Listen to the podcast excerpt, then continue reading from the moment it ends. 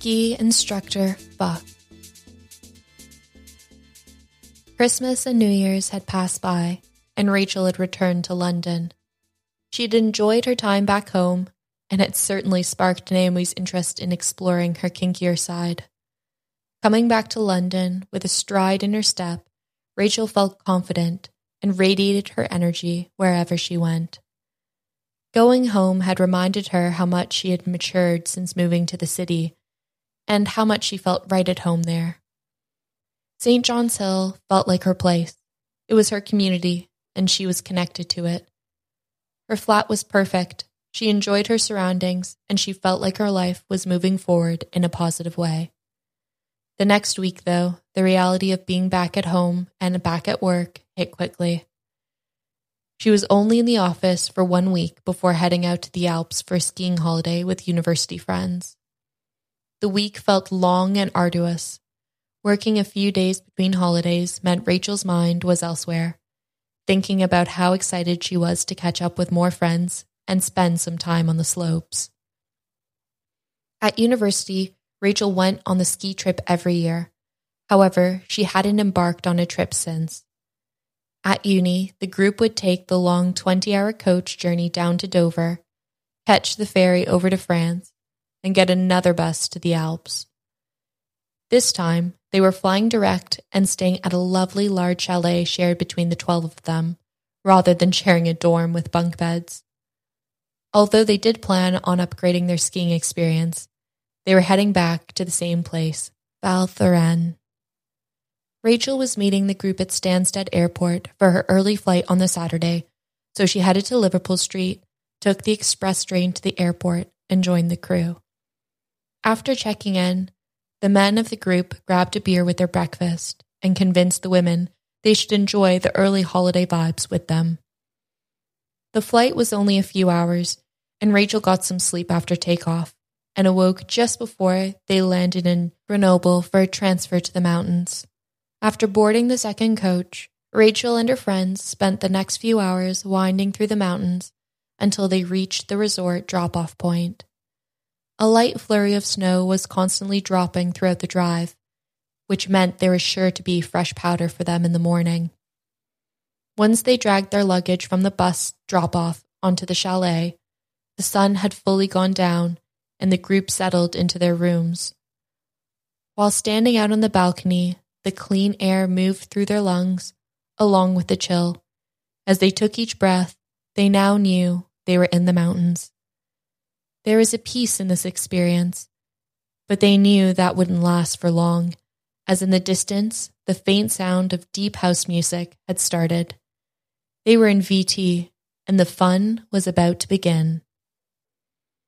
The group rounded each other up and bundled to their ski jackets, scarves, and hats. They decided it was time to head out and get a few drinks. They walked into the village, which was bright and vibrant, and grabbed a drink in O'Connell's. There was excitement in the air.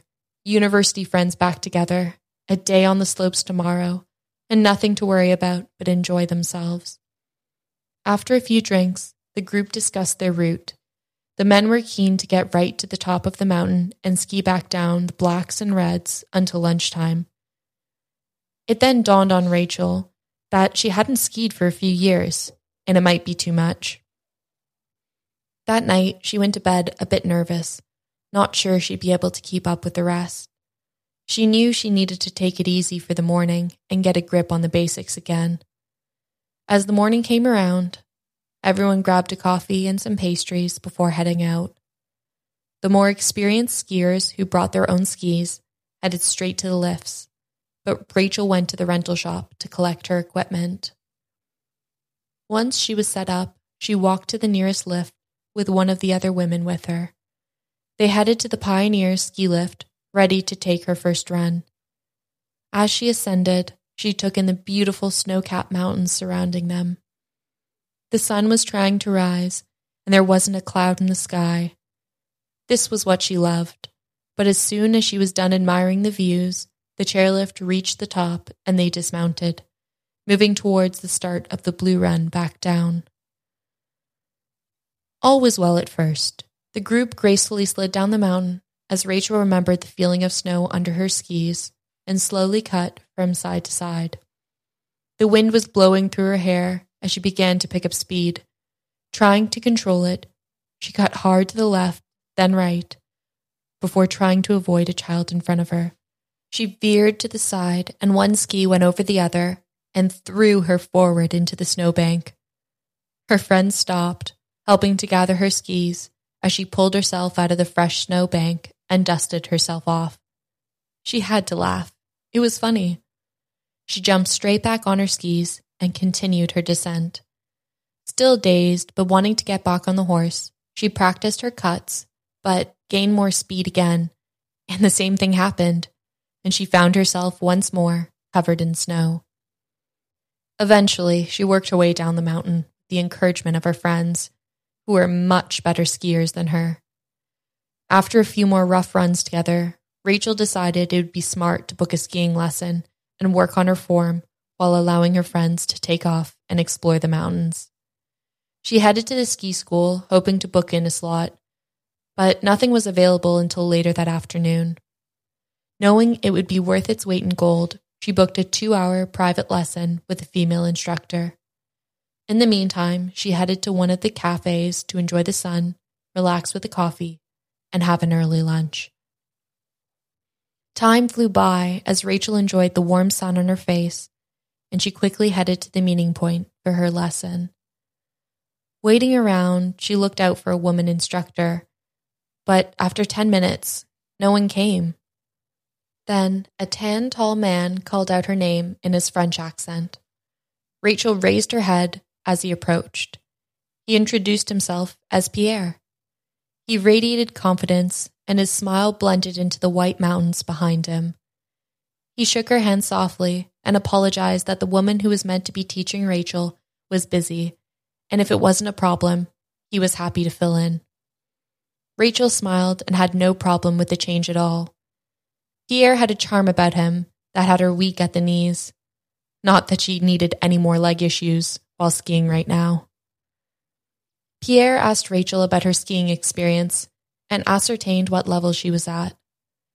Rachel mentioned how she could ski, but needed some pointers and a bit of freshness to get her week off to a good start. Pierre took them to a small slope and instructed Rachel to ski down, and he would watch her from behind. Rachel had brought some new tighter fitting salopettes for the trip and loved the way they hugged her bum and legs. With Pierre following behind, he could see and appreciate her purchase choice, but right away he could see what the problem with Rachel's skiing was.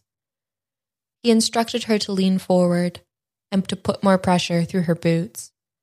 In a typical French way, he smoothly placed his hands on her hips and showed her how to keep her outside hip straight as she cut inside.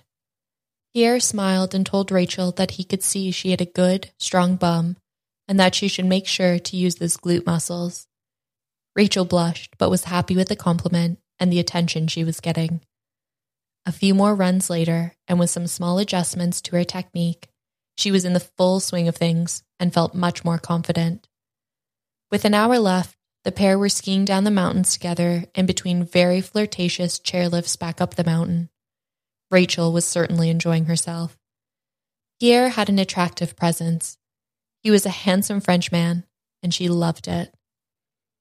As the lesson came to an end at the bottom of the mountain, the pair kept up their flirty banter.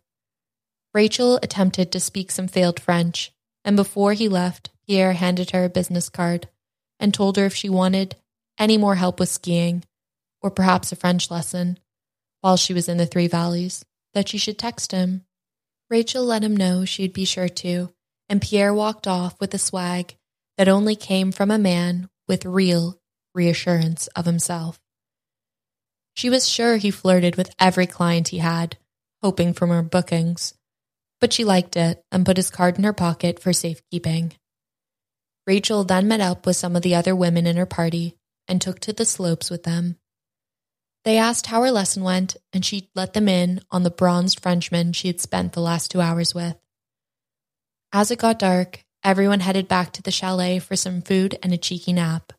The women, who had been taking their first day slowly, were joined by the well hydrated men who had been enjoying the full complement of beers and shots at the après ski bar halfway down the mountain.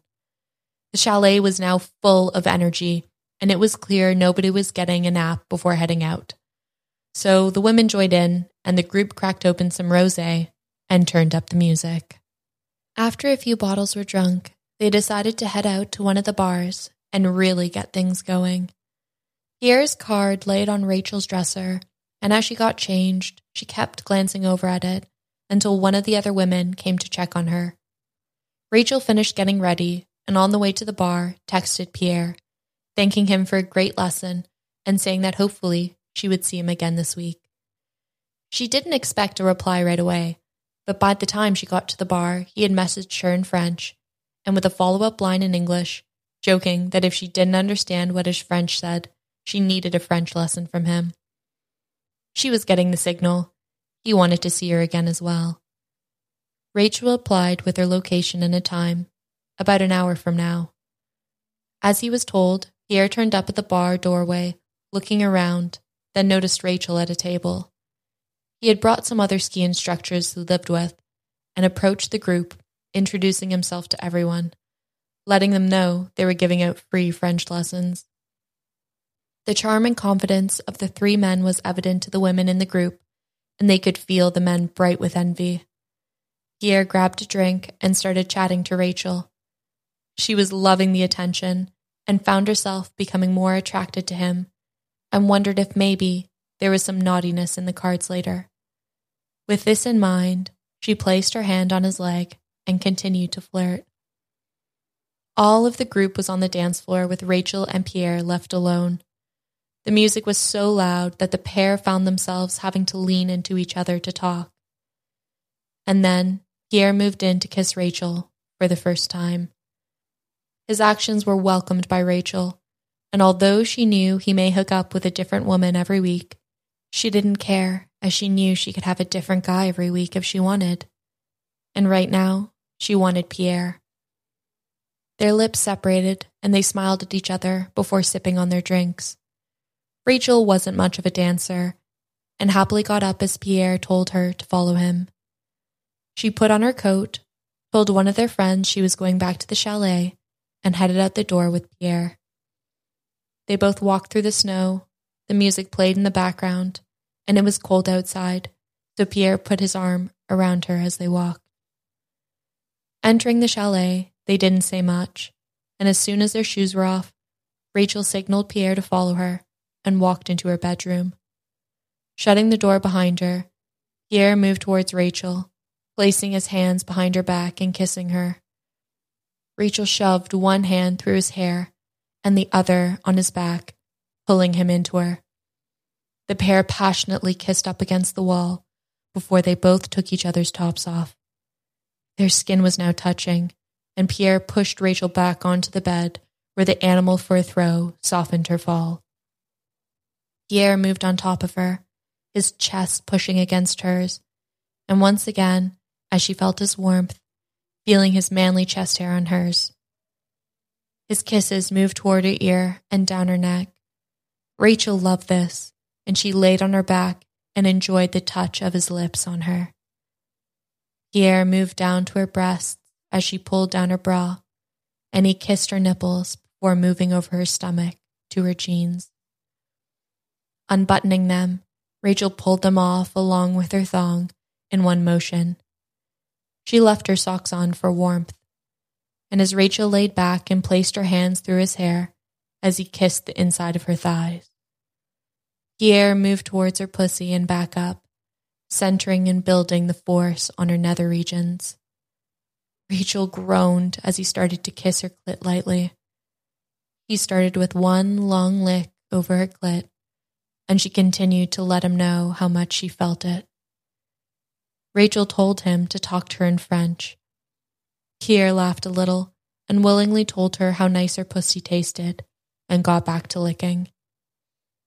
He was in no rush and clearly a master with his tongue as he lightly increased his speed and pressure before he found a smooth rhythm to which Rachel's audible moans served as the perfect feedback that she was enjoying herself. Pierre moved his tongue side to side over her clit, exploring her pussy, making sure he was finding the perfect way of pleasuring her. Rachel laid back and told Pierre how good he was at this, and told him she wanted to come. As her hips moved up, his hands pushed them down and kept her legs apart as he embarked on making her wish come true. His tongue now lightly touching her clit, he licked back and forth over it, each stroke building her closer and closer until she was ready to explode. Rachel's hands reached back to grab onto something and only found the bed sheets she was gripping. Her hands went around them tighter, and her groans turned into screams as her body shook. And then she went quiet for a moment, and then screamed even louder. She was coming all over his face as the waves of pleasure moved through her body, and Pierre continued to lick. Her clit was so sensitive, and she couldn't take much more of his magnificent tongue, so she pushed herself back and closed her legs to take reprieve from the pleasure. She was soaking wet. She was so turned on, but needed a rest and wasn't done with him just yet. With the animal fur beneath her back, she lay there in ecstasy, and the faint waves of orgasm moved up and down her body. She took a breath and looked down at Pierre before signaling him to move on to her. Pierre now placed his hands either side of her shoulders and leaned in, kissing Rachel softly as she moved her hands down to his jeans and unbuttoned them and grabbed his hard cock. Pierre removed his lips from Rachel's and enjoyed her holding his member as she moved her hand up and down with a firm grasp. He continued to speak to her in French, and he reached into his pocket, pulling out a condom. She might not know what he was saying, but she knew what this meant and nodded her head and quickly put it on so that he could fuck her right now.